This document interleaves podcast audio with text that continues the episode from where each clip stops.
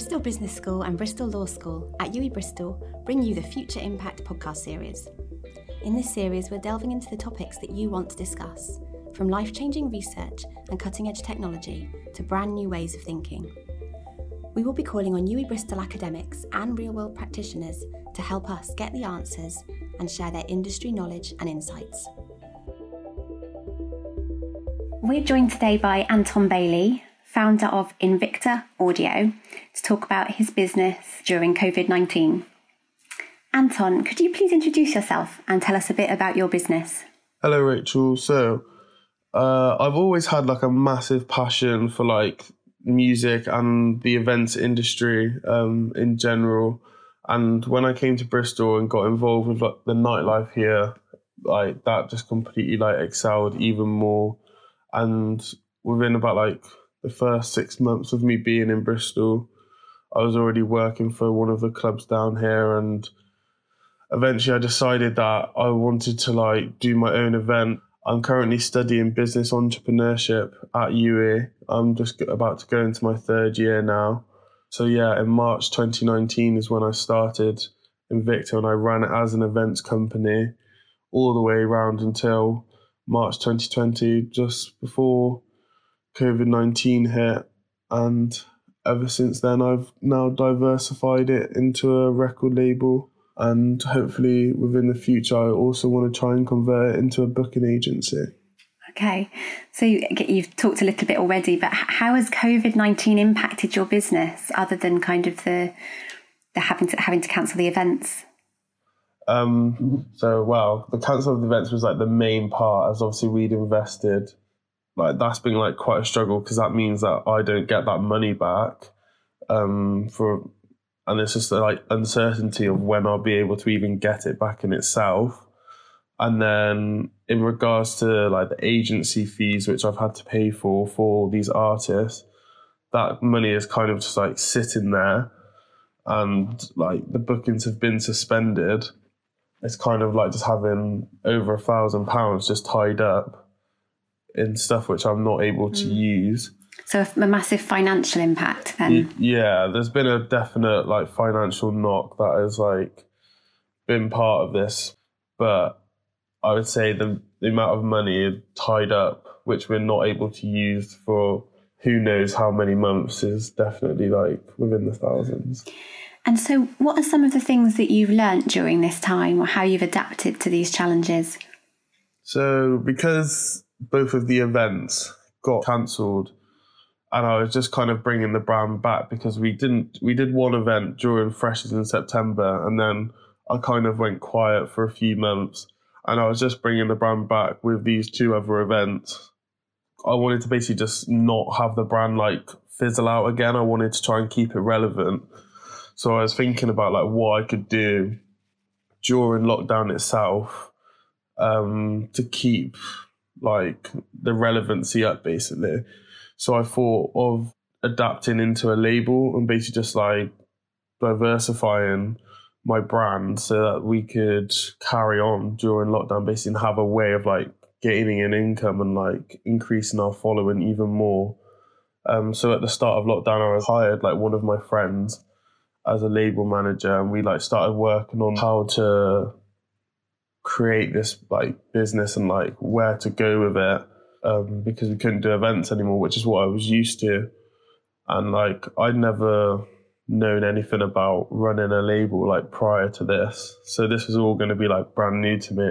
I actually found it really interesting. It's kind of just like taken off from there. So you've learned a, a huge number of new kind of skills then, and, and attributes whilst you've been in lockdown. Yeah, so I've pretty much learned everything which you like needed to like run a label. I started like asking, just even just on Facebook, because I have a lot of people on there um, within like the music industry, like just doing like basic market research, trying to find out like what I needed, who I needed to get involved, like what laws I needed to follow in regards to like taxes and everything like that, like contracts which need to be signed. Um, so I also spoke to like a few people who run labels that I knew of, um, and kind of got like mentored.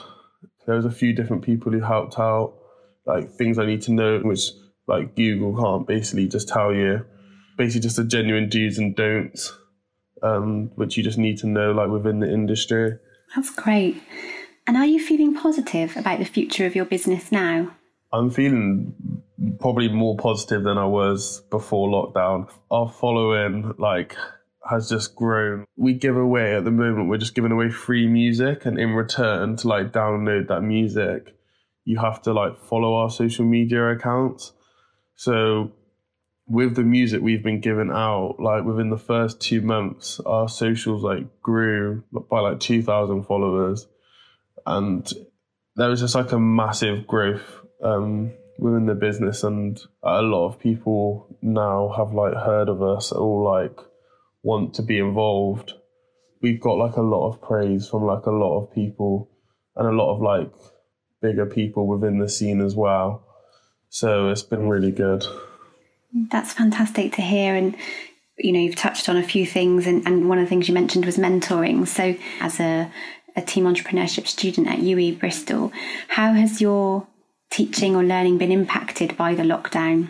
So with lockdown in itself, my team, to say, we stopped meeting before the uni actually shut, um, because a lot of people were like getting like panicked, and I personally, I had to move home um, to help with like babysitting. My mum was working for the N H S, and then obviously the uni shutting itself anyway.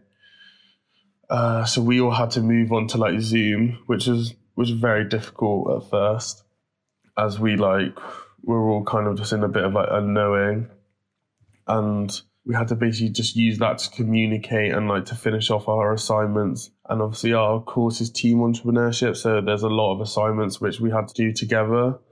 So like there was a lot of time like spent on Zoom calls working through these, which obviously made it very difficult. So do you have any top tips that you would want to share with others who are in a similar situation? So everyone's business like has been affected by COVID nineteen, but you've just got to try and like turn it into a positive. We obviously like diversified out to something which wasn't going to be affected by COVID nineteen, and if anything, increased like the demand due to COVID nineteen. So I think anyone within that situation should try and look into ways of diversifying that like won't be affected in like a negative way by the situation. But I feel like lockdown's given a lot of people the time to like sit back and reflect and like try things they haven't done before. Like it's given a lot of people a lot of free time. And I, I'm interested in one more thing. Um, you've talked, so obviously you talked about the fact that pr- prior to, to lockdown, you were kind of more of an events company, you were looking at that side of things, and now you've diversified into the label, and you've said that you're feeling positive about the future. Do you think that when it's possible and feasible to go back to doing kind of face-to-face events and large-scale events, that's what you're going to do, or are you going to stick with the label, or, or how are you going to sort of marry the two together?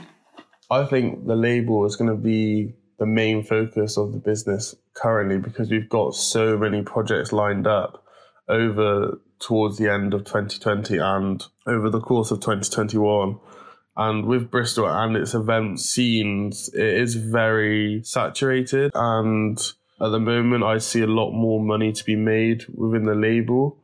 And when it comes to events, I think I'll carry on doing them because I genuinely like enjoy running them, but I don't think I'll run them to a, a massive scale. It would be more something I'd want to do as I have like a passion for it.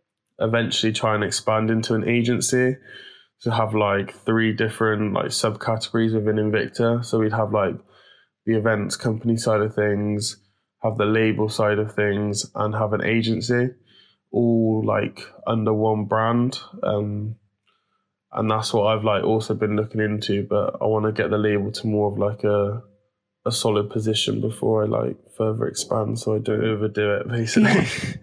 Wow, it sounds like lockdown's given you a chance to kind of, like you said, diversify, to think big, and to think about how you're going to grow the business, you know, further down the line as well. Um, it sounds like you've got such exciting projects in the pipeline, um, and I'd be really, really keen to stay in touch and, and hear about what you're doing and, and what's going on, and um, I'm sure everybody else will be too. Thank you so much, Anton, for taking the time to speak to us today. It's much appreciated. It's all right, no worries. Thank you for having me. Um, stay in touch and we'll speak to you again. Awesome. Thank you very much. Thank you for being part of our Future Impact podcast series. We hope you enjoyed listening and have taken something away from this episode. If you'd like to learn more about any of the topics discussed or have an idea or a topic to include in future episodes, please do email us for further information using b b e c at u w e dot a c dot u k.